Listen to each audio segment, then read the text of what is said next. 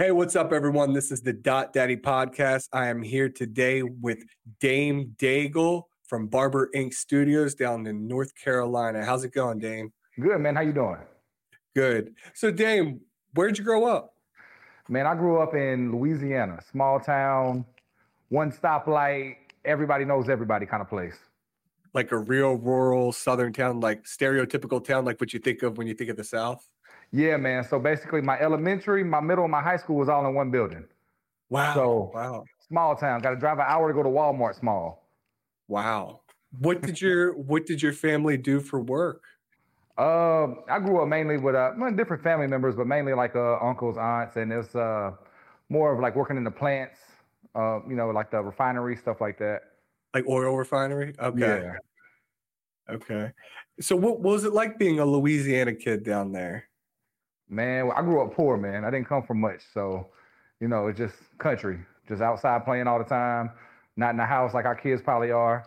Uh, well, like mine anyway. Uh, yeah. Um, you know, just, you know, didn't come from a whole lot, man. So we, we were just outside playing all the time.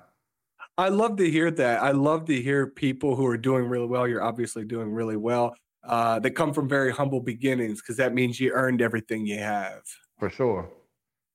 And I, you're you've been coming up pretty strong since I since I've seen you uh and your rise from going from barber and we'll get into a barber to SMP artist. Yeah. So you did you actually go to the same school from elementary school to 12th grade?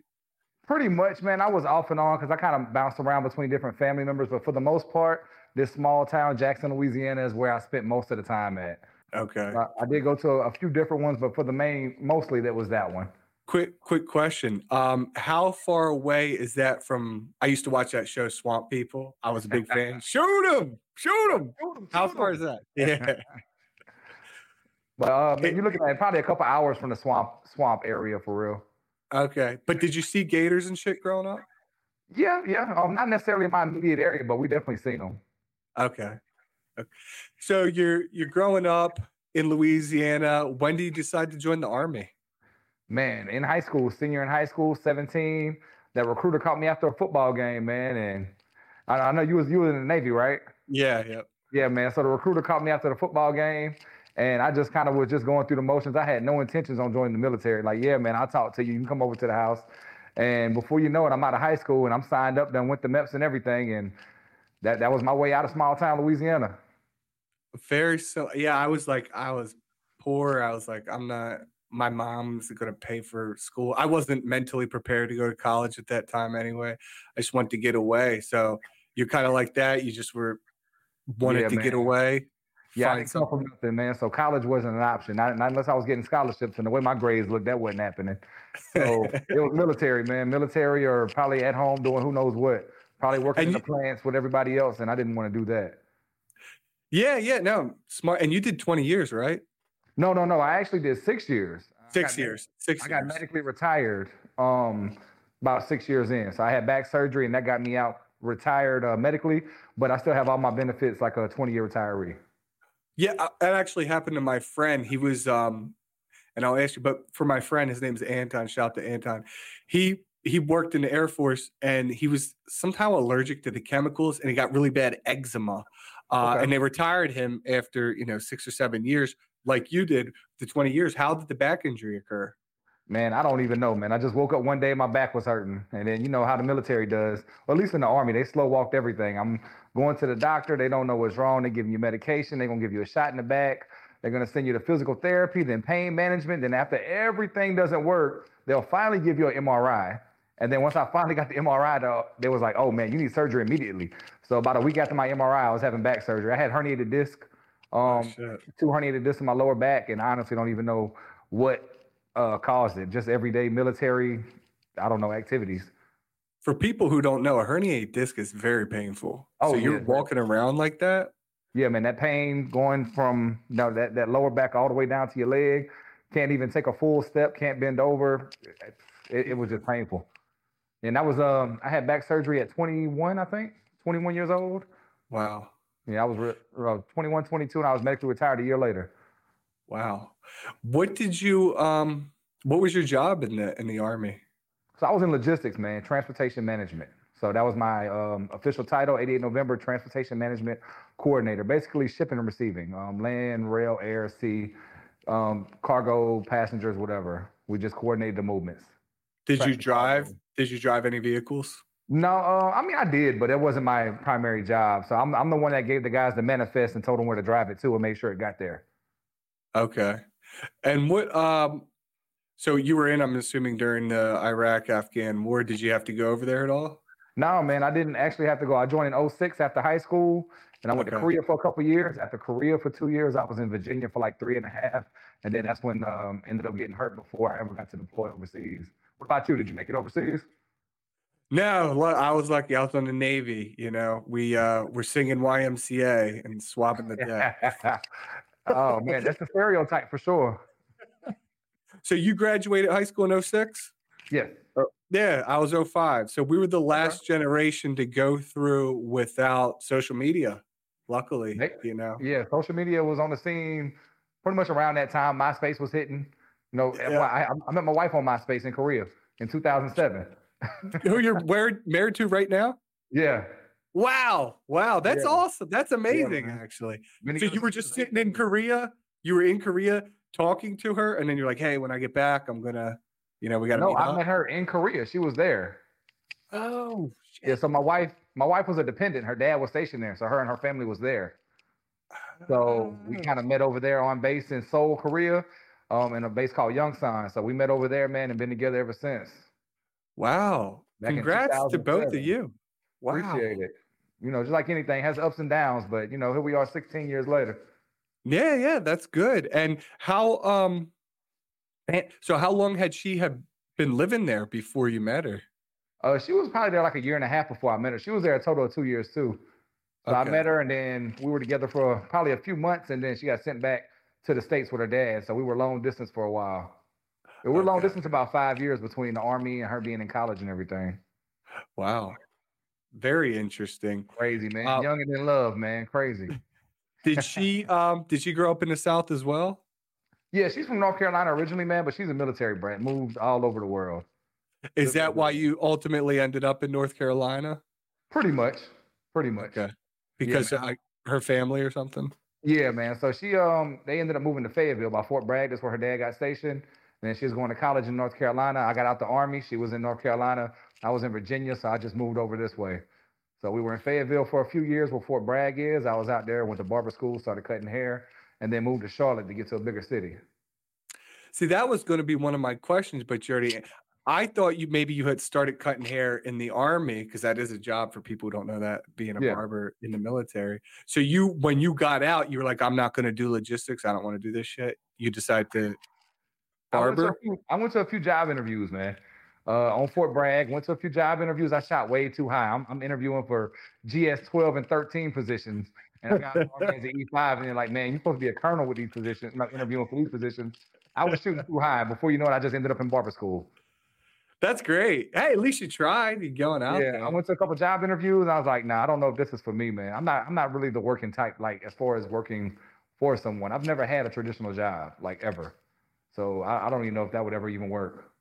So, so what was it like going to barber school? I mean, did you have like in Delaware? You have to do I don't know, thousand free hours or something like that. Yeah. So North Carolina is 1528, 1,528 hours to get your um, you know, barber certification. You get once you get your hours, you go take the test and then you get your license. But it took me pretty much 11 months, Monday through Friday, nine to five, Dang, almost a full year. Yep. That had to have been rough. That had to have been rough just because I, I get. Do you get tips or anything? Uh, honestly, man, I went to this, I don't know, hood school. It just, I didn't learn much of nothing in the school, man. It's pretty much learning on your own. Okay. I didn't learn how to cut there. It was trial and error, man. I, I really learned. I learned how to cut in school. At some point, you know, I'm cutting everybody in the school, and then I ended up in the barber shop, and that's where I really started getting good. Where was your original barbershop? You or the first barbershop you worked at?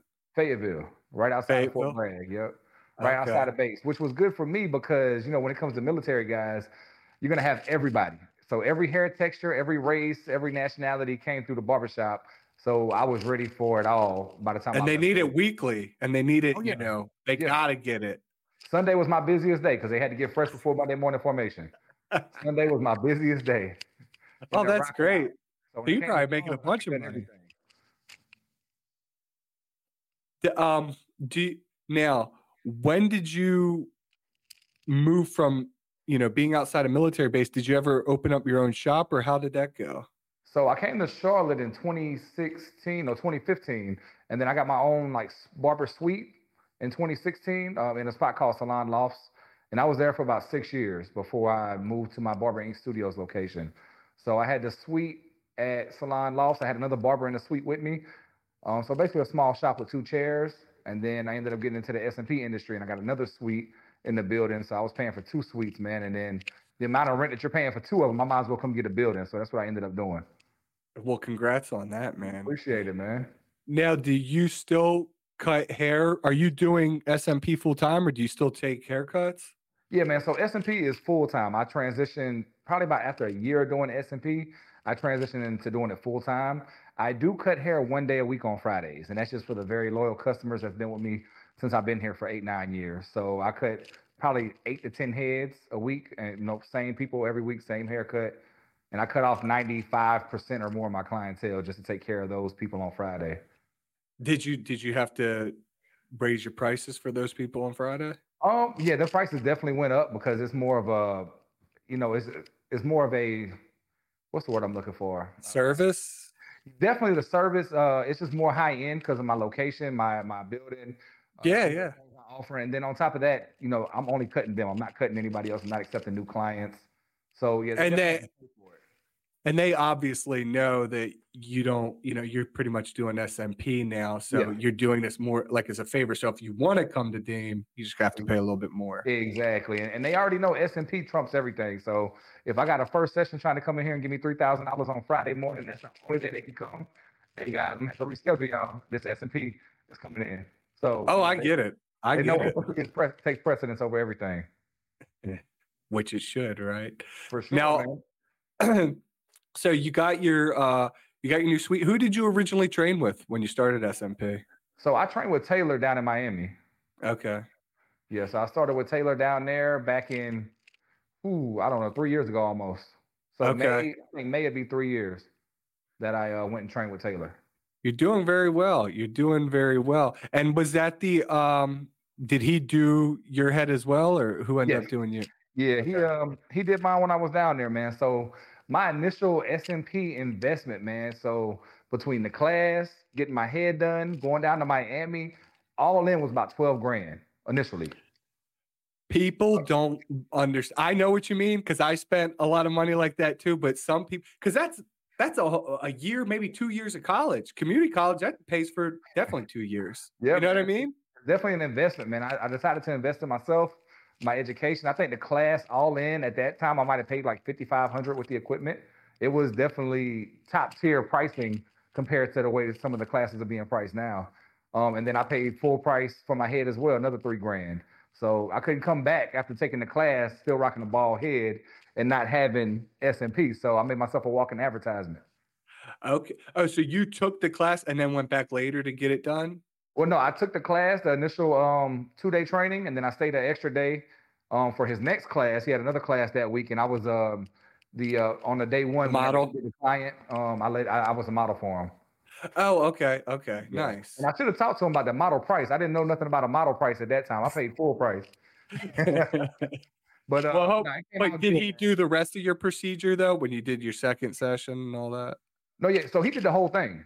Okay. Um, okay. I was a day one model just for him to do basically day one, just show the students how SMP, you know, how it's done. Oh, okay. So the students didn't work on me. It was all done by him. And then I went back for a second and third session as well. Okay. That makes so, sense. Yeah. So that's what I tell people, man. You gotta you gotta invest in yourself. If, you're not willing to invest in yourself, then it, it's just this isn't for you for sure. I agree. What um what kind of got you into SMP? Did you just see it on Instagram? Were you uh, a confident as a bald guy? How, how, did it go? So for me, I didn't necessarily mind rocking the bald head because the way I look right now is pretty much how I always looked haircut wise. I had a really low haircut with a bald fade. That was my high school haircut, military haircut. So when I transitioned into a bald head, it wasn't that big of a difference. Plus, I was a guy that always wore a hat, always. Um, So having a bald head really wasn't that big a deal. If I wasn't getting into the SMP industry, I probably never would have got it myself personally. Um, mm-hmm. but now that I got it, I love it. I wouldn't. I, I definitely wouldn't change it. Um, but I had a lady in the suite next to me when I first got in Salon Lofts back in 2016. That's when I first learned about SMP. She was doing the microblading, micro shading. She was doing the lashes, all of that stuff. And she was like, "Hey, Dame, there's a new service out here, Scalp Micropigmentation. They're doing head tattoos." And this was 2016. I'm like, man, who's gonna get that? I'm not about to spend five thousand dollars to go take a class on something that nobody's gonna get because I couldn't see the vision just yet. Mm-hmm. So it took me a few years. So a few years comes down the line. It's still on my radar. I'm seeing it more and more on social media. And then at that point, I was uh, it was during COVID, and I was getting ready to invest in a larger barbershop. Um, and you know, COVID was a little uncertain at the time. So instead of taking that money I had put aside and investing in the bigger barbershop, I decided to invest in me and this new service. Smart move. It's yeah, smart move, right? Change change your life. For sure, man. That's what I tell my students, man. I had my initial twelve thousand dollar investment back within three months of doing SMP. Isn't that but, great? See, that's that's what I like to hear. I love to hear it because there's a lot of people who take SMP courses, pay a bunch of money, but they don't go hard. They. I think they underestimate how much time it requires not only to get good, but to also just bring in people. For sure, right? for sure. The marketing is it's a never-ending battle for me, and I'm sure you see that too. It's yeah, nonstop marketing, always marketing, coming up with new ideas. Instagram changes its algorithm. Now you got to do it this way. You know, yeah. it, it's and then and that every year my the most money I spend is always on marketing. More yeah. than rent, more than mortgage, more than all that. It, it's marketing costs. Yeah. If you want to bring in clients, you got to pay for the marketing. You got to. You got to. Some some people don't realize that or they're not willing to spend it but yeah. it takes money to make money unfortunately. Definitely man and when it comes to smp that's what i tell my students man it's not going to walk through the door. I've never had a walk-in for smp like i have in the barbershop so, so you know most of the people that take the course my course anyway are barbers and i let them know you know that initial hustle that you had whenever you got out of barber school to get booked and busy how you was grinding passing out flyers going hard doing a lot of posting getting content and then once you're are a busy barber, you get to slow down some because you already got your clientele established. But in SMP, you never get to slow down. You got to go full throttle all the time. So the marketing is never ending. I might, I'm always wearing a Barber Ink Studios t-shirt, have my Instagram on the back. And I love know, that.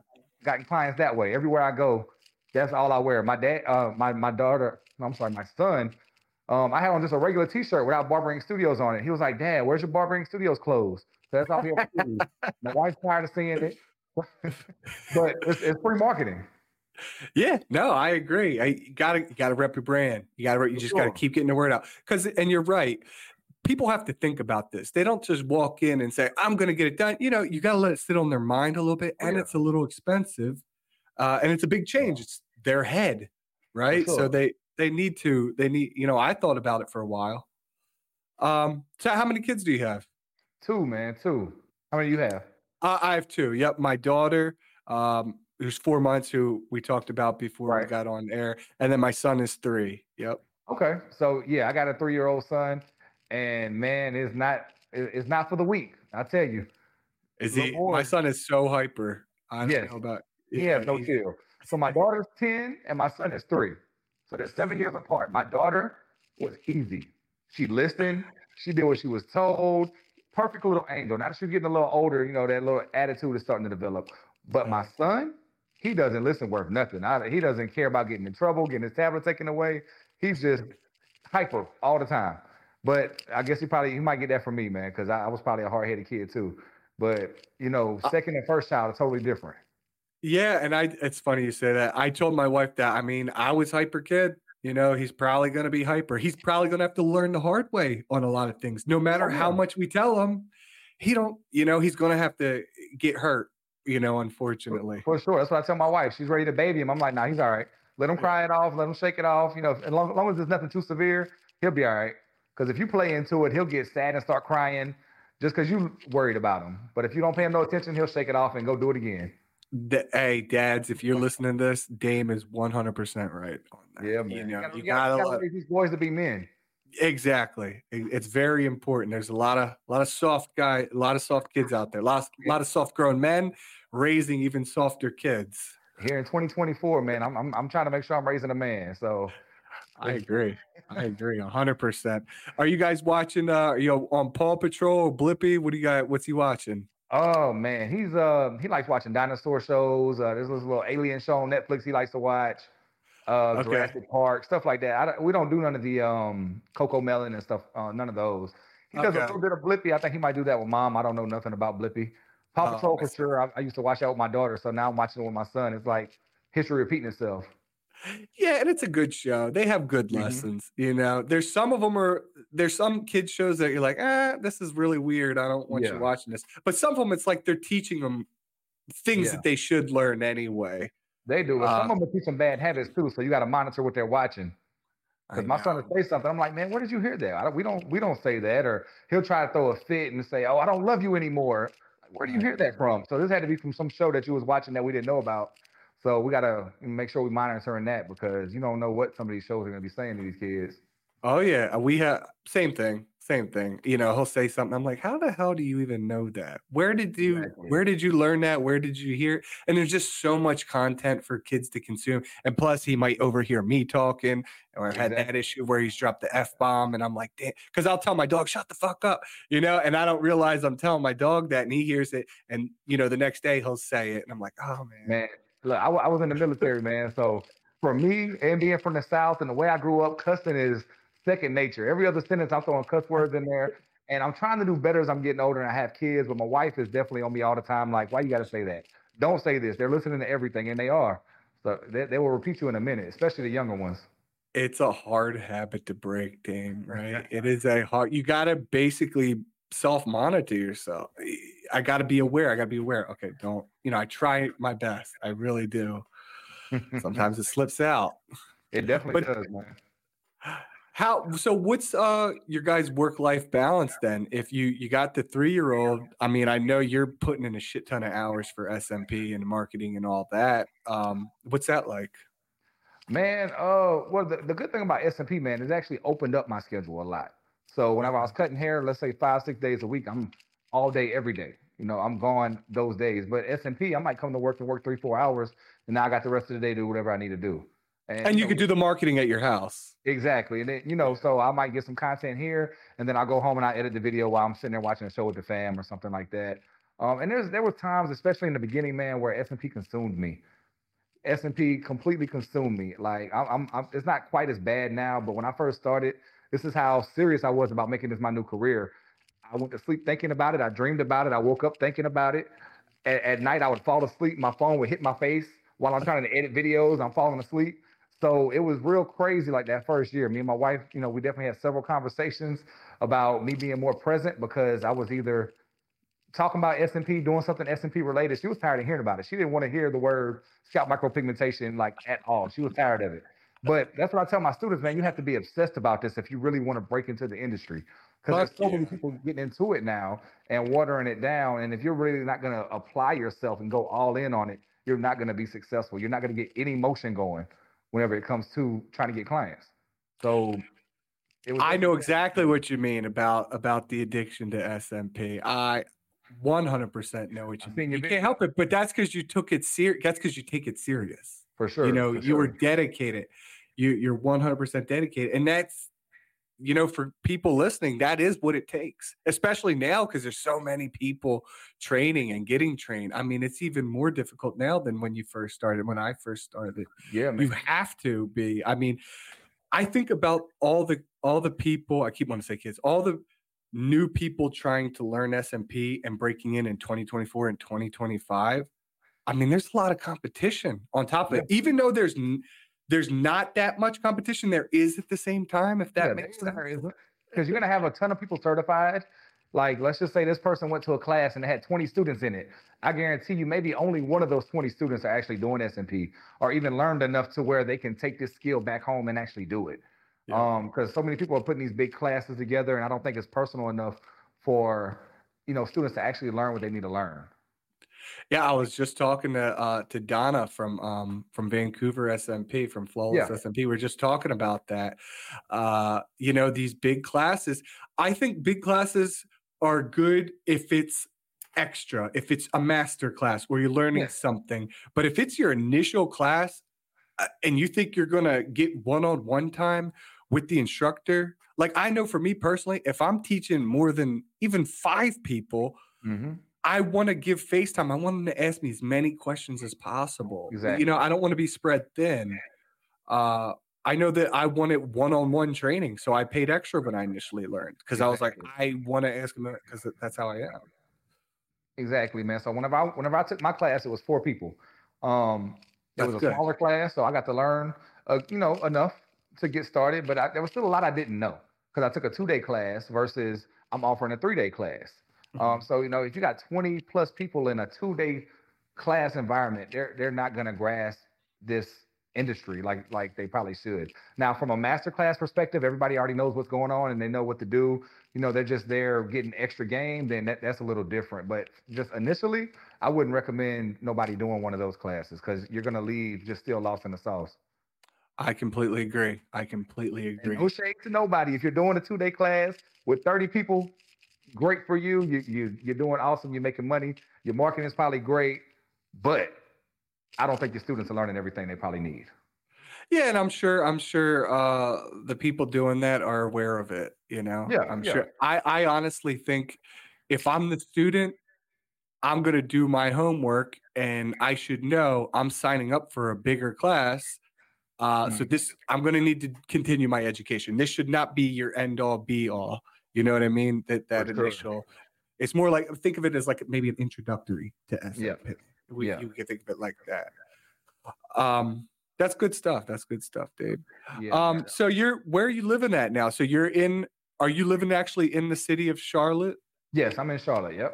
Okay. It's beautiful, beautiful town, right? Yeah, it's, it's a good city, man. Good to raise a family and up and coming. It's starting to get a lot busier now. So, it, I- you know, they, a lot of people from up north are moving down here. I, I can't It's rated super high. Like I I personally have a cousin who moved down there. Uh, what's it, Raleigh? Is it Raleigh? Yeah, Raleigh. Yeah, a couple hours away. Yeah, he he moved down there. People love North Carolina is rated, it's always in like the top five places to move. Okay. You know, yeah, yeah. We, we yeah, so for me, North Carolina, well, especially in Charlotte, the prices have skyrocketed. But then you have people moving here from New York and New Jersey or Philly, and they're like, man, this is so cheap because they're already used to paying crazy amounts up there. So they get down here and it's twenty five hundred or three thousand for rent, and they're like, oh yeah, this is a good price. But everybody that's from here, have been living here for a while, they're like, man, everything's skyrocketing. hey, but if you got in before they got there, you're you're uh, No, yeah, you for know, sure, for sure. That, that's my only knock on, on Charlotte, man. The infrastructure isn't growing quite as fast as the people are moving in. Like the uh, the houses, the apartments, you know, everything. you feel really crowded. It's starting to get there. Traffic's starting to get bad. Uh, you know, the the road system, everything's just not growing quite as fast as the living spaces are being put up. But other than that, man, I have no complaints. Charlotte's been good to me. Let me ask you another I question. Do they is there a big because you know all these like mega cities, uh Philly, New York, LA, um, Seattle, they got a big homeless problem. Austin, Texas. Is there is Yeah. there a homeless problem in uh, Charlotte? Nah, for sure, man, for sure. You know, you're gonna see Yeah. somebody on every corner holding up a sign. That's You're gonna see tents on the side of the road. It's it's literally everywhere, man. I don't think you're gonna go to no major city and not see it. it's a shame. It's a shame. It's crazy. Um. Uh, so you see the industry growing. We we kind of touched on that. For how- sure. How do you feel about? And I've been asking people this question, so just your thoughts. How do you feel be, about S? Because right now you could basically, at least in Delaware, you could take an SMP course and then you could just go do SMP. I mean, you got to get a, a license, a tattoo license. All you have to do is pay like $100. $100. Do you think it should be more regulated, like the tattoo industry or, or like the barber industry? How do you feel about that? Uh, yes and no, man. Uh, because I don't know. After I took my SMP course, if I would have had to go, like a lot of tat, a lot of places with a tattoo permit, you got to go shadow somebody or you know for a year before you can get a license and stuff. I wouldn't liked that personally, but it's not necessarily a terrible idea either, because so many people like I, I've had people that's come talk to me and had conversations with me after taking somebody else's class, and they still didn't know how to set up a station. They didn't know that they were supposed to wrap their machine up. Uh, so you know, I, it, it's hard to say, but in North Carolina, it's much like your your uh, area, man. Um, all you gotta do is fill out the application, send it to the health department, call health department. Hey, send in the application, pay your fee, and then they'll set up the inspection date. You pass inspection, you got a tattoo permit with no, you had to have no prior experience. So I don't know, man. It, it could it could go both ways. I completely, yeah, yeah, I agree with you. I agree that there are benefits, right? Um, but it would also be a pain in the ass if, if I was the new person coming in. I'm like, oh man, I gotta do all this shit. Exactly. But I, but you know, you see a lot of people with getting jacked up jobs. They watch clips on YouTube or something on how to do SMP, or uh, they're just not getting the proper training. But I really do think it comes down to the individual students need to do their homework Yes. uh, before they pick someone. Because if you're just shopping for the lowest price, you're going to get a lower. You're gonna get the quality. lower quality for sure. Yep. Same thing with SMP, man. If you're going to the $500 SMP artist versus the guy that's charging, you know, industry standard 2500 3000 or better, then your work is probably going to look that way. Like I got a friend down in Miami, um, well, a couple guys I know down there, and they'll tell me, you know, we keep having to lower our prices and lower our prices to compete with the barbershop across the street, doing it for 250 a session. So, Wow. you know, uh, some some SMP artists are going out of business depending on the area. Where I'm at in North Carolina, I mean, there's a few people, but no no real competition. Yeah, yeah. And there's enough to, and honestly, there's enough bald people to go around, right? Man, that's there's what I'm telling plenty people. of bald people to go around. I tell people that all the time. They're gonna like, hey, we're, are we gonna run out of clients? I'm like, no, because people are going bald every day. You're not Yeah. gonna lose out on clientele. Did you, so after you trained with uh, Taylor, who did, did you do any more training with anybody else or how? yeah, man. So um, about a year into it, I went uh up to Maryland at the Art of SMP and did a master class slash shadow, well, more of a shadowing with Chris. okay. Nice. Yeah. So I took a few things from there, um, you know, to add to what I already do. Um, like I said, it's more of a shadowing kind of thing. You could pick the brain, but you know, it wasn't like a class class. Yeah, I saw. I I, I know what, what he offers. Yeah. It's a good deal too. It's it's exactly kind of what you need if you already know what you're doing. You Yeah. shadow him. You ask him a bunch of questions. You Exactly. learn. You get to see him do it. Yeah, that's, that's pretty much what I did, man. Uh, so other than that, man, I'm not opposed to it. I tell my students all the time, you can never stop learning. Education is definitely key. Um, and my next master class is going to be with somebody probably that specializes more in the natural hairlines. Um, you know, just to see maybe how they do it, because most people that come see me want the barbershop lineup, and I feel like I got that down. So I, I wouldn't want to train with one of those um, type of people again. Um, even though there are some really dope artists out here, like Jesse Lima, I thought about going check him out just because I really like his work. But Yeah. you know, it's kind of similar to what I'm already doing. So I, I would probably go more that natural route. I've noticed a lot of uh, you barbers. Now, I I identify as a barber, but I never went to barber school. Like I've been cutting hair for 20 years. But you guys who actually did the barber school and you know worked in shops and everything, you guys also. I like how you go to other barbers kind of that switch to SMP and learn their technique. I like No, I like sure, that. sure. And now, um, and now with the natural hairline, I personally hate doing the sharp line edge up. I talk about all the time. I'll do it. I can do it Yeah. and make it look really but it's not fun for me Right. as where when I do the natural hairline, I have more freedom. I pop, pop, pop, pop, pop, pop. Yeah. You know what I mean? Um to Yeah, me, the, the straight line edge up is a pain in the ass. Yeah. For me, it's opposite, man, because I really because that's what I'm doing in the barbershop. So this this came second nature, you know, drawing a straight hairline and really laying it down. And that's why people come see me because that's what they want. You know, I pretty much got to the place where I got people flying in from all over the country, which is definitely That's awesome. feeling. Congrats. Well, it's definitely a great feeling. Appreciate it, man. Like you got somebody flying in, you know, catching the Uber from the airport to the, to the studio, then they're going right back to the airport after they get their session. So you know, it's really cool. But I haven't really tapped into that natural market yet. I do them. I, I definitely do them. I love doing them, but I don't get a lot of them because of most of my marketing is not going to be that. Hey, but hey, but you're about the you're you, the more you do it, the more uh you'll get, right? For sure. So I want to just like when I was cutting hair, man. I wanted to cut every hair texture. Same thing with SMP, man. I want to tap into every market. I want to do everybody's head. So I don't want to. I, I want to make sure I don't put myself in a box because then you'll be, just be known for doing one thing. You know, I just wanna be agree. A diverse artist. I agree. So what um what products are you using? So uh, ink wise, I'm using Follicule. That's pretty much my go-to Follicule. Um, They're brown and black. And then needles, I'm using the InkU Jade needles.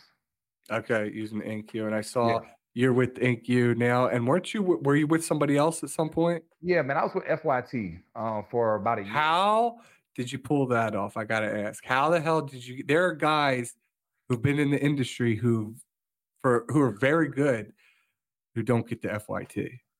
I don't know, man. They reached out to me. Uh, Really? Yeah, man, they reached out to me. Uh, they were cool. No, no, um, again, no issues or you know ill will or nothing. But for me, the product just wasn't um working the way I would wanted it to. So it's kind of hard to push it. And you know, there's contractual, not even necessarily contractual obligations, but things that we had in place. Uh, you know, for being a sponsored artist, you should get this and da da da. And some of the sponsorship side of things wasn't being held up. So that's whenever I uh, had the conversation with the guys at InkU, and I was I like their products a lot. So I, I, I love. Jarrell. I love Jarrell. Yeah. What about you? What are Um, you using? Thank you. I use them all, people. I use them all. Send me your free shit. yeah, I don't want to be tight. No, but. I do. I, I'll I'll be honest. I use I use FYT. I use InkU. I use uh, Art of SMP. Chris has a great product as well. Those are pretty much my uh, three staples. I also use Cheyenne, uh, the Cheyenne needles, and there's all. And I even use this um, Chinese needle uh, when I'm in a when I'm in a when I'm in a cram and I got to order something on Amazon. Oh yeah, my my my Amazon uh crunch time needle was the Mast, the box of Masts that came on. Amazon. Oh yeah, Matt, Mass are good. They, hey, Yeah. they do the job. yeah, that was my that was my that was my crunch time. Like my, my needles hadn't come in time, and you know Amazon is gonna be here tomorrow, so Yep. if I got to pull those out, I will. But for the most ha- part, right now it's all uh InkU jade needles.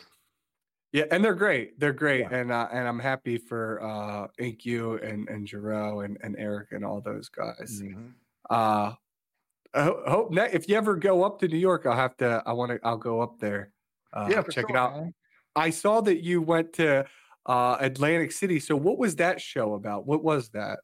Uh, Atlantic City was cool, man. That was their first year back, I think, since the pandemic. Um, and for that being the first year being back after being gone for so long, it was definitely a, a good turnout. So Were you the only SMP artist? yes, um, so they, you know, the guys. Good for you. yeah, man. Um, so the guys that put on the show reached out to me, um, you know, invited me out. They seen my work. They seen that I was at the show here in Charlotte, the Barberville show. Um, and they seen some of the content from that and they hit me up, invited me out. I seen Jay Majors was hosting it. So I was like, yeah, that's probably gonna be a dope show.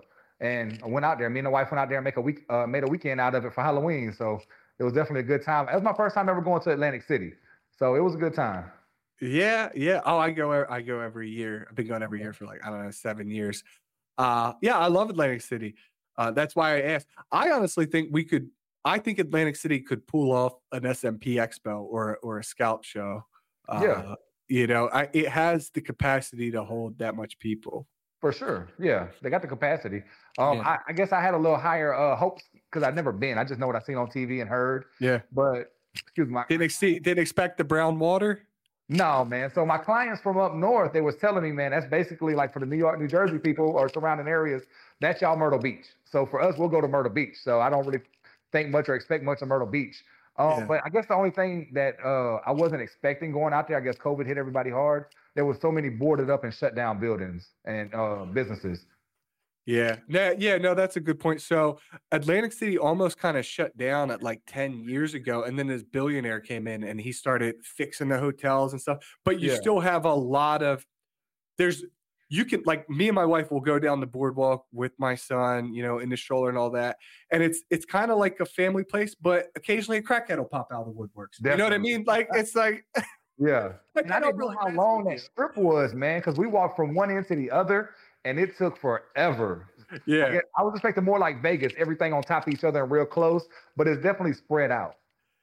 Yeah, yeah, it's just like a bunch of hotels right along Yeah. the strip, but it's like the appeal. cool, Would you want to go to Vegas or Atlantic City? Atlantic City, it's just close and convenient. That's Much you're paying for the convenience. Yeah, much closer. It was a good time though. I'd never been, man. So it was a good time. We went to some crazy Halloween party out there. It was definitely fun.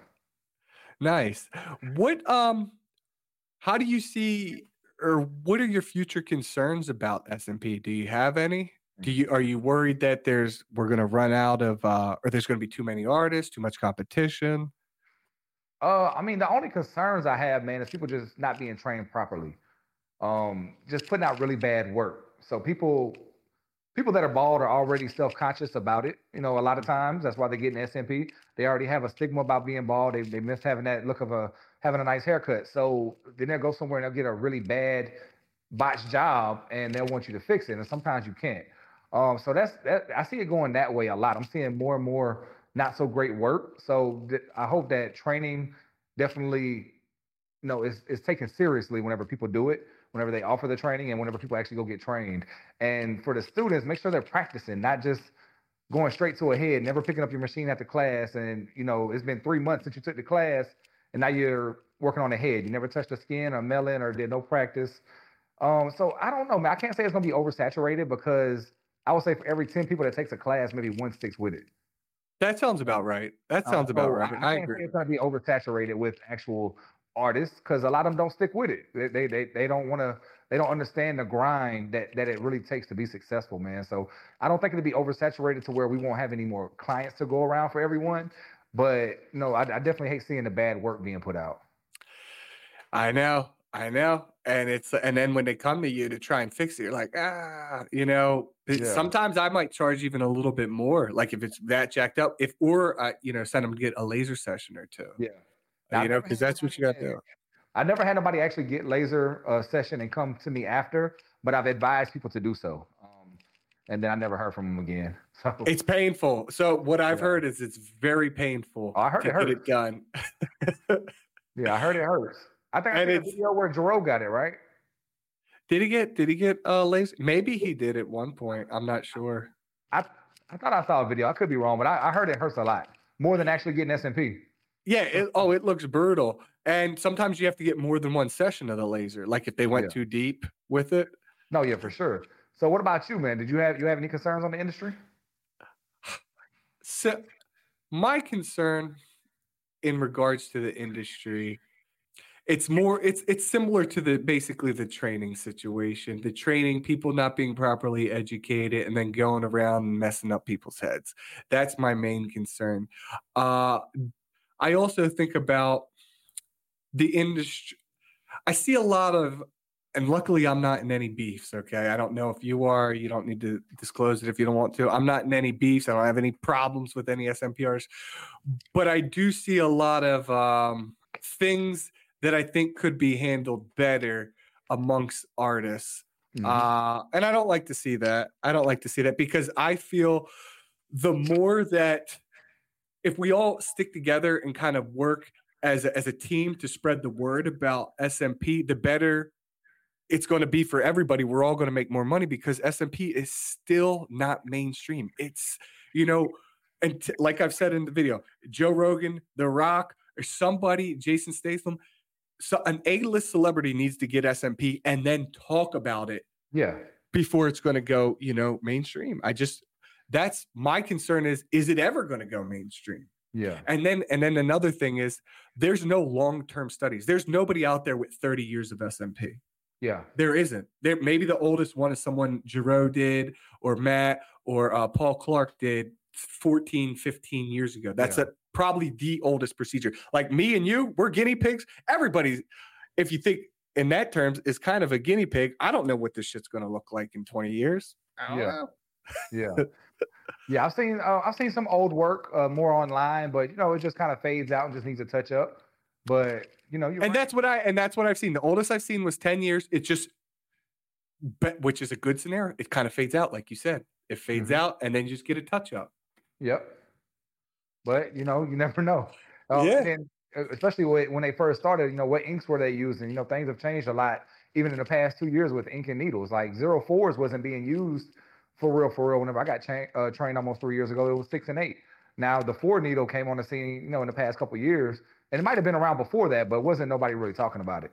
And then ink wise, you had to, you know, most people was just taking like a world famous or something like that and mixing, you know, orange and reds and making their own colors. But you know, it, it's definitely changed a lot. So You- You're, I never, I've got, I've had, I think, 11 or 12 sessions on my head. I got my SMP in 2016, and I've had 11 or 12 sessions, and I didn't get a modifier used on my head till like last year or the year Yeah. before. did it ever did you ever have any problems with it turning? No, no, and that's the oh. thing, and that's the thing. I never had any oh. problems. I always took care of my stuff, though. Yeah. I always took care. I always used lotion. I was getting yeah. I never, it never turned blue or green or nothing like that. Yeah. The thing is, you got to dilute it. You got to, if you're going to use super black, if you're going to use just straight black ink, you got to dilute it with the water. Yeah, for sure. You know. That's pretty much how follicule is, you know. Yeah. You know, I, even if I'm even if I'm just putting a drop of water in it, I'm making sure I modify it in some way versus straight black. Yeah, uh, yeah. You know, you don't want to. There's too much carbon. There's too much carbon. Yeah. Then it will have like this. It won't look good. It won't. yeah. Good. So I've, I've had good. I've had good results with the follicle ink, man. What was the hardest thing for you to learn becoming an SMP artist? Like the whole process when you first step in and you're doing heads by yourself. You know, what do you wish you kind of uh maybe practiced or learned a little bit more or tried or researched? Man. Color theory, probably.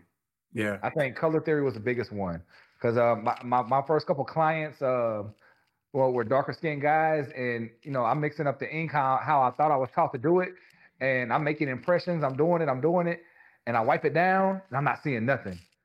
I'm like, oh, what do I do? I'm just like, all right, man, yeah, yeah. Let's just take a break. Let me figure this out. I'm on Google. I'm trying to. At that time, I was trying to call Taylor, like, hey, man, what am I doing wrong? I'm trying to get some help. But um, you know, color theory, man, that was a big one for me. Um, that was that was really big. So, like I said, I I might be using this medium or this dark, you know, at the time world famous. Now I'm putting in some drops of some orange modifier or some red. And I'm trying to make it, you know, I'd have used six drops. I probably should have used two or, you know, whatever the case is. I couldn't see the impressions. I was lost. But then you know, you work on a really white guy. I'm talking about somebody pasty like me, and it come out way darker than you wanted it to. I'm like, oh snap! I didn't modify it enough. So yeah. it was just a, a learning curve with the color theory. I think that was my biggest one. It's scary too when you go from working on like a darker skin person and working on someone your skin tone. Mm-hmm. I remember the first time I was like, oh man, because any little imperfection is going to be seen. Oh, it's yeah. going to be seen. Yeah. And I, I always start. I so what I always do is I always start with the a smaller needle. I'll use the 04, the 0.5, uh, 0.15 micrometer, and then I'll use the lightest ink. And then depending on how it heals up, second session, I'll either use the same needle, go bigger, or and then I'll also darken the ink. I'll go a, another shade. So and then I keep. Cool. I don't know if you do this, but I keep notes of every session okay. with every single person exact every client I've ever done, and I probably need like an Excel spreadsheet or something, but they're in a notepad in my phone, their name, the amount that they paid me, and what ink we use for first session, second session, and third if need be. That way you're not guess. It takes the guesswork out whenever they come back. Now I make sure I tell my students that too. Take notes because if I got a guy, a guy come back to me after two years, he wants to touch up, I can look right at my notes, see exactly what we did, and I know where to make any changes from there. It's so important. People, if you made it this far into the conversation, this is super important. If you're an up and coming SMP artist, keep notes on everybody. Keep notes, keep the needle you use, the size, how much everything. water did you use, everything. everything. Because everything. trying to guess later, you're going to be like, oh shit, that didn't work. That combination did not work. Or it did work really well. I'm going to do it again. Exactly. L- lets me know do I need to stay there? Do I need to make some changes? It kind of it definitely lets you know where you need to go. So I always keep notes that way because the first session, you know, we're laying down the blueprint. When they come back, mm-hmm. we're going to change that blueprint. We're going to maybe go with a bigger needle. We're going to go a few shades darker, but you won't know where to go with it because it's been a month or two since you've done it, and now they come back and you know it just takes the guesswork out. You know exactly what to do next. Yep. Do you like to start on the? This is a question. Do you like to start on the hairline, or do you do the back of the head first? I start in the middle of the head. How so? so? I normally I normally break mine down into three sections uh, for the most part. You know, front, middle, back. You know, I, I give it uh, divided up into three sections. I'll start in the middle and work my way towards the hairline. That way, so, do you have the person facing you, like they're like this, and then uh, you? Or my guys are in a tattoo chair. I'm sitting behind them just like this. Okay. Okay. So, and I'm working on you know uh, the back of this second session, working my way up in rows. You know, I pretty much go left to right, one inch, one inches in diameter, bottom to top, filling in the section, and I go up to the front section. I like to get my touch down and get a nice touch um, before I get up to the hairline. I feel like a lot of times if you start on the hairline and you don't really have the touch right for that skin, um, or you might need, even need to make some adjustments, and now you don't got a too dark of a dot here or something like that. I feel like it's best to start off the hairline. Me personally. I completely agree. You got I got to get my wrist warmed up to be honest. Exactly. I got to get my wrist warmed up a little bit before I start poking. Yeah. Uh, I'm I, I uh, the reason I asked that is because I was like, am I like the only person? Because I start on the back of the head, and yeah. then I'll go to like about like right here, and then after that I'll do like a ten minute break. Then I'll go in, I'll draw their hairline, then I'll do the hairline, and then I finish the top kind of last. Yeah, that makes sense. That's kind of how yeah. I do it. There, there's a million different ways you could do it, and there's no right or wrong way. Like whenever I'm teaching my students, I'm telling them like, look, this is what I do. I just want you to take what I've taught you, and then you can modify it to what works best for you. But you know, this is how I do it. This is how I want you to do it. And then if you want to change up the way you do it, where you start at, you know, how big of sections you're doing, whatever the case is, then definitely modify it. But this is what's been working for me. Yep. And and I've changed my I mean sometimes I'll do the temple with uh with them in the chair with their head like this. Sometimes I'll do it laying down. So how do you like the, the chairs with the head down? so I have two chairs. I have two chairs. So I have like a I got this really nice expensive chair because I was getting to be honest, I when you get people who are large humans, yeah. right? You got I had to get a hydraulic chair you know, yeah. I, I, get big boys in here, you know, 300, 400 pounds. I, my shit can't break. So I had to get a hydraulic chair. That was about 2,500, 3,000, something like worth it though. It's like a dental PMU yeah. chair. And then I also have the standard, you know, massage chair where you're sitting like this. Yeah. How do you like that one? That's how Jerome only uses that. So yeah. he, you do your, when you get your shit done up, because New York, the properties are smaller, right? So yeah. you, you can't, he can't be putting um, so you do the whole procedure. I like that because then the person's like this. Yes. You know, head facing, their hands are crossed, and then you can see the hairline and you can work on the back of the head. And when I have to do a whole head, which I hate doing, by the way, if I got to do the back of the neck, behind the ears, and all that, that's a lot of work. Yeah, and you can kind of stretch them down a little bit because when you're doing yeah. it on that chair, you can't get a good stretch because you can put the face all the way down, so it pulls their neck nice and tight. Sorry yeah. for the audio people listening to that. I'm just Dame's watching me. so, so what I'll do, man, I like a tattoo chair because I like to sit when I do it because I've been uh-huh. cutting hair over 10 years. I've been standing doing it for that long. And yeah. I know a lot of times when you come to those massage chairs we got the head down, No, you're standing up doing the procedure. I wanted to eliminate that and sit down for 90% of my procedure. Now, if I'm doing a full head like you were talking, then yeah, man. Um, I either lay them face down and try to get to the back, or I'll have them sit back like in the chair that I'm in now, like my rolly chair that I sit in, and then have them put their neck down. Um, but I thought about getting some of the massage chairs where they put the face in. Just you like can still sit. You can still sit on it. You, so yeah. it's funny you say that. So the massage chairs, when you're doing the back of the head, I sit. I just raise my seat up to the highest Got level. You. Okay. I, I, just, but then when I, and then when I do the hairline, I'm actually sitting there. The only time okay. I'm standing is when I'm, when I have them in the full recline. Got you know, like that. I see a lot of guys that stand. So I, I haven't had that, uh, uh, experience myself. So I used one one time at a tattoo show um, or at a barber show. Somebody brought a chair for me to use, um, and it was cool, but just not what I was used to. You give them neck pillow? Yes, for sure. Yeah, you gotta have the neck pillow. Man, you know what I seen, man? I seen a guy online. Uh, this is this is a while back. But he's like, man, I gotta get a new neck pillow. Mine's full of ink. And I'm just like, well, why is it full of ink? You're not wrapping it up? He's like, no. I was just telling him, like, yeah, man, you're supposed to wrap your pillow, man. I hit it with saran wrap, wrap it all the way up, and then I put a pillow cover on it. Like you can't just not wrap up your pillows. But yeah, definitely do that.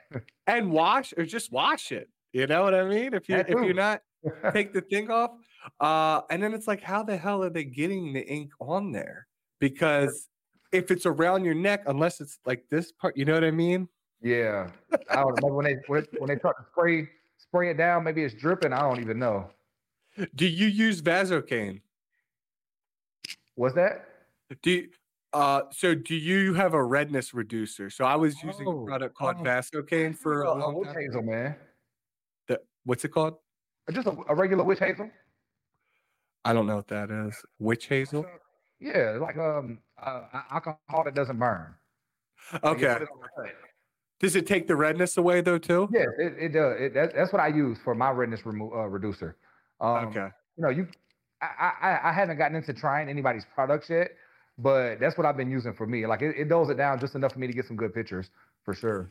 Yeah, and when you're working, if it's too inflamed, it's hard to it's hard to see what you're doing, right? It's yeah, yeah. To... Oh yeah. But um, what about you, man? Do you uh, like any specifically? I like I like the Vasocaine. I use that blue gel stuff too. Uh, okay. Taylor Perry actually told me about that that blue gel stuff, and okay. you mix it in with the distilled water and you shake it up and you spray it. But I also I've been using Vasocaine, you know, since I started. Uh, but the thing about that is you need to. It's kind of the way you order. It's a pain in the ass. So I, have learned that I'm a vet. Once I use all my Vasocaine, I'm just going to stick with the blue gel. I think that's how I'm going to do it, and it's more okay. effective. It's it, you end up saving money because you can just take the dropper, drop it into it uh, into distilled water, shake it up, and it, it ends up last. You save money long term. Long story short, you save money long term, people, if you use the blue gel. I have to check that one out, man. You got to send me a link. Um, I'll I'll take a picture of it when we're done. I'll send it to Okay. you. you use any kind of numbing creams? Here's what uh in regards to numbing cream, I found that the people that I use numbing cream on versus the people that I don't use numbing cream on, when they come, the people that I used numbing cream on, when they come back, there's more fading than the people that I didn't. So for Yeah. that reason, I try to talk people out of using numbing cream. But if they have to use it, we'll use it. Yeah. So I I don't use it at all. I don't. I had a guy come in uh, a couple weeks ago. He wanted a third session. Um, just come in and you know just hit it real quick, make it pop a little bit. And I could tell something wasn't right. I'm like, as soon as I started working, I'm like, man, did you put something on your head? He was like, how you know? I was like, I, I just know it's not working. Like I'm sitting here making impressions, I'm wiping it down, and nothing is not sticking at all. So whatever he put on his head, tattoo cream, uh, numbing cream wise, it just completely numbed up that top layer of skin and killed the acceptance of ink. So he had to he drove two hours here. He had to turn around and go home without a session because it wasn't working. Ah man, and then you kind of feel guilty about it, Yeah. even though you didn't do anything wrong. I'm like, my bad, man, but ain't nothing I could do. There's no point in me punishing you because I can't even see the impressions when I wipe it down. and to be honest, it's not that bad. You know, it, to No, me personally, it was, wasn't that bad for your head? no. So for me, it was more of a mild to moderate discomfort. Taylor's doing my head. I'm sitting there, we laughing, joking the whole time. But I Yeah. also had some people that act like it was the worst thing that's ever happened to them. So I don't know. I know, I know. I I get that. I get them. And I get it after 3 4 hours. Okay, yeah, it's a little irritable. But uh, you know, it's the hairline's the worst and that ain't even that bad in my opinion. For me, my worst part was probably the temple area, coming down Okay. the side of the edge up. Um, but everything else, man, was pretty. It wasn't bad at all. The, the funny thing that happened during my procedure, I don't know if Taylor remembers this or not, but my left leg twitched the entire time, all three sessions. I don't know what he was doing in my head, what, what nerves he was hitting, but my left leg just twitched the entire time. And That's happened that, that- now has that ever happened to you when you're working on someone where they I, I had a client. I had a couple clients that that happened to, and I had another guy. His eyes uncontrollably just twitched and blinked. Like his, we had to take breaks because his eyes was hurting from blinking so much from the nerves. Like it was crazy. It was crazy. And no, I, I know what you mean. There's some people, I've gotten some characters. And that's part of the reason why I, I start the podcast is because you end up talking one on one to people for hours, Yeah. right? I'm sure you do it. And it's, and doing SMP is not like the barbershop. There's not, you know, 10 other people listening to the conversation. You're just by yourself. Oh, yeah. So I'm sure you've heard some crazy stuff, some Oh, good man, I- stuff. Some, I heard some stuff I can't talk about, man. I heard some stuff that get some people in trouble, man. Uh, yeah. Yeah. yeah. And then, Oh, yeah. my You know, I hear about, go ahead. No, go ahead. No, you got it. I was just, I've heard people, man, guys telling me about how they get caught cheating on their wife. You know, stuff yeah. like that. Serious. Like, Oh, oh, man. yeah. Definitely, definitely, definitely. Uh, I definitely heard some of them stories. I, I had women telling me some of the same stuff. How they got caught cheating on their husband, how they caught their husband cheating on them, or whatever the case is. So I definitely, I've gotten it all. How did how do you feel about uh doing scar camo? Because that's a tough one for people. I don't mind it at all. Like I get a lot of hair transplant guys come in, Okay. um, and you know we we we knock it out, no problem. Um, I had one guy that his was just so bad. It was just so badly done. And it was just so thick and raised that you know you can conceal it, but it's still gonna be there. Like you can see the scar. Like, Yeah. It was, just, it was just poorly done. Like 10 Yeah. years ago. It was like, I guess, older. But um, other than that, man, I, I, I enjoy it. It's fun. yeah, trying to match it up, right? Yeah, man. Uh, I've had, other than scars, like it's also like when you got people with spots of alopecia in their head, that that that could be um, you know, hard too. Cause I had a guy come in pretty much spots all over his head like a Dalmatian, and you're trying to make all of that blend in with everything else. So that was some work. Um, I had a guy with vitiligo uh, come in, just white. Oh wow, you. I I haven't had a vitiligo person. Yeah, a black person with vitiligo or white? Yeah, it was, a, it was a black guy with white spots all over. And Wow. uh, you know, I, I can still the best I can, man. Um, we did two sessions and it came out pretty good. And that was early Wow. on. That's when I was first starting. So I was kind of a little nervous attack uh, tackling that one. But it came out good. Yeah, and and the thing about those spot alopecia, it's like sometimes you want to just fill in the spot, and other times Yeah. it's like if I just fill in the spot, I'm gonna have to fill in like the rest. Yeah. You know, it might end it up. It might be a small project that turns into a big ass project. You're like shit, I didn't, I didn't charge them for Yeah. all that. exactly, man. So some everyone's a little different. Like I, I'll do ladies who just have it on the sides of the head. You know, they want to fill in those, their sides, uh, you know, the edges area, um, get that filled in. And I got some guys where it just affects their entire head. They'll have spots here, here, here. So you have no choice but to do the entire head. So it's, you know, you see a lot in this, you know, when you start doing SMP, man. You're gonna meet some great people, you're gonna meet some crazy people, you're gonna hear some good stories, some crazy stories. Um, I don't know. I got everybody, man, from ex-cons to doctors. Like my wife was like, man, you have no specific clientele. Like I tell her a story about, okay, this guy's a doctor and da da da da da. And I tell her about, about this other guy that just did 10 years in prison. So she was like, bro, you get everybody. Isn't it crazy? And that's why I love it. That's why I love it. I same thing with me. You know, I get doctors, uh, uh, lawyers, and then I had a guy who did 20 years, 20 yep. years, and I'm like, God damn, that's Jesus. Well, I'm glad you get an SMP. Most times, whenever a guy's done a long bid like that, 5, 10, 20 years, you could tell. But I've had yeah. a couple people come in and, you know, they you would never know if they didn't tell you. Like they just carry mm-hmm. themselves differently, I guess, than the people that maybe you know had that institutionalized mindset stay with them. But yeah. just like some people, you would just never know. Like you did, you did ten years. Like what yep. did you do? And you know, it, it, you know, you meet everybody, man. You it's really amazing. do, and that's what's so great because hair loss isn't uh, specific to any one type of person. You know, exactly. a lot of people suffer in silence from hair loss, and they want a solution. For sure. Um, I think one of the hardest things because I'll go on these. Do you know what Reddit is? the Reddit app? Yeah, I've, I've heard of it. I've never used it. It's uh, it's mainly like nerds on there. I'll be honest. And anyway, so you go on there, and there's this. Um, check this out. It's called Tressless. T R. I'll send it to you after this. Okay. Um, but you could go on there and you can see people talking about SMP or talking about hair loss. And whenever I bring up SMP, Oh man, sometimes I get attacked by the nerds. I'll get oh, attacked. Oh, it's not real. It, that, that, that, that, that. And then I make my counter argument about hair transplants, you know, being ineffective and blah, blah, blah. But I just think the more people that we educate that, okay, yeah, you get a hair transplant, but it's not, you're not going to look 16 anymore. Like you might oh. get a hairline, but it's not going to be thick and full. SMP, if you're not satisfied, uh, with the hair transplant, you can also get SMP. I just think oh, yeah. continuing to educate um, potential clients is is is all of our jobs, and I think you're doing a, a fantastic job at that. I really sure, do. Man, I appreciate it, and I, I, tell people all the time, man, especially guys I do consultations with that are torn between getting a transplant or SMP. I'll tell them, man, okay, if you want to get the transplant, that's fine, but you're going to be contacting me for SMP because it's not going to be as full as you're thinking. Like, yeah. know, everyone's level of hair loss is different. If you catch it early, then yes, it'll probably it'll look great. But if you're one of them guys where it's just already got a horseshoe at the top and there's nothing up there, they're not going to be able to pull enough hair follicles from the back of your head to make that look full. So S and P. Don't you think Jeff Bezos would have it? Look, that, look. This is always my argument when it comes to hair loss. If LeBron hasn't figured it out, then we definitely won't, because he's been trying to figure this thing out for 20 years, and I, I'm pretty sure he had a hair transplant, and it's still thin. So, yeah, he needs SMP on top to be. Yeah, I think it will compliment his, uh, him very well. Oh my God, it would help all of us. Please. but Please. right, right, it, it would spread awareness, and a lot of people, you know, they think SMP, they they they're, they're thinking it's a tattoo. You're just gonna black out their head, and I try my best to educate the clients, like, hey, it is a hair tattoo. I'm not gonna sugarcoat it. But if it's done right, it's gonna like you got a nice fresh haircut. But some people hear tattoo and they're just scared off. Um, yeah. So yeah. you know, it, then from there, I just kind of send them some some work, look at the videos, and then let them make a decision from there. Great stuff. Thank you, Dame.